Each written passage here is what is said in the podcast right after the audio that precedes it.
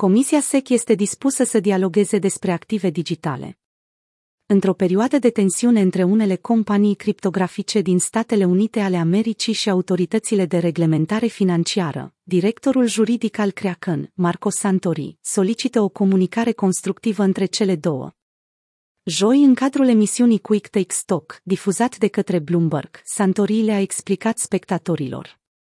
Trăiți într-o lume fictivă dacă nu credeți că această industrie se va confrunta cu reglementări mai aspre, asemănătoare cu Wall Street, din partea guvernului american și al altor state.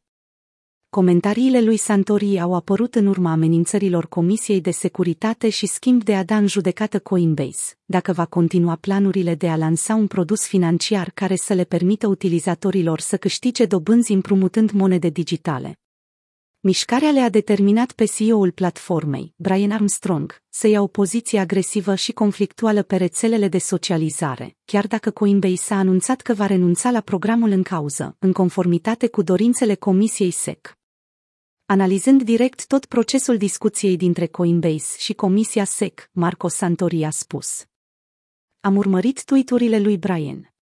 Dacă el nu este sigur și cuvintele sale nu reprezintă ceea ce gândește și publicul, atunci, într-adevăr, nu este onest cu el însuși, dar nici cu comunitatea cripto.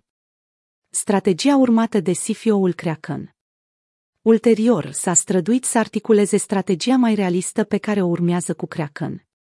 Nu suport acest tip de abordare cu autoritățile de reglementare. Din punct de vedere istoric, nu a funcționat niciodată și, din experiența noastră, am constatat că Comisia de Securitate și Schimb este deschisă spre dialog. Autoritățile de reglementare financiară din Statele Unite ale Americii, în special sub conducerea președintelui Gary Gensler, au anunțat că intenționează să introducă o serie de modificări politice în acest an, care vor influența criptomonedele, finanțele descentralizate, stablecoin-urile și platformele de împrumut.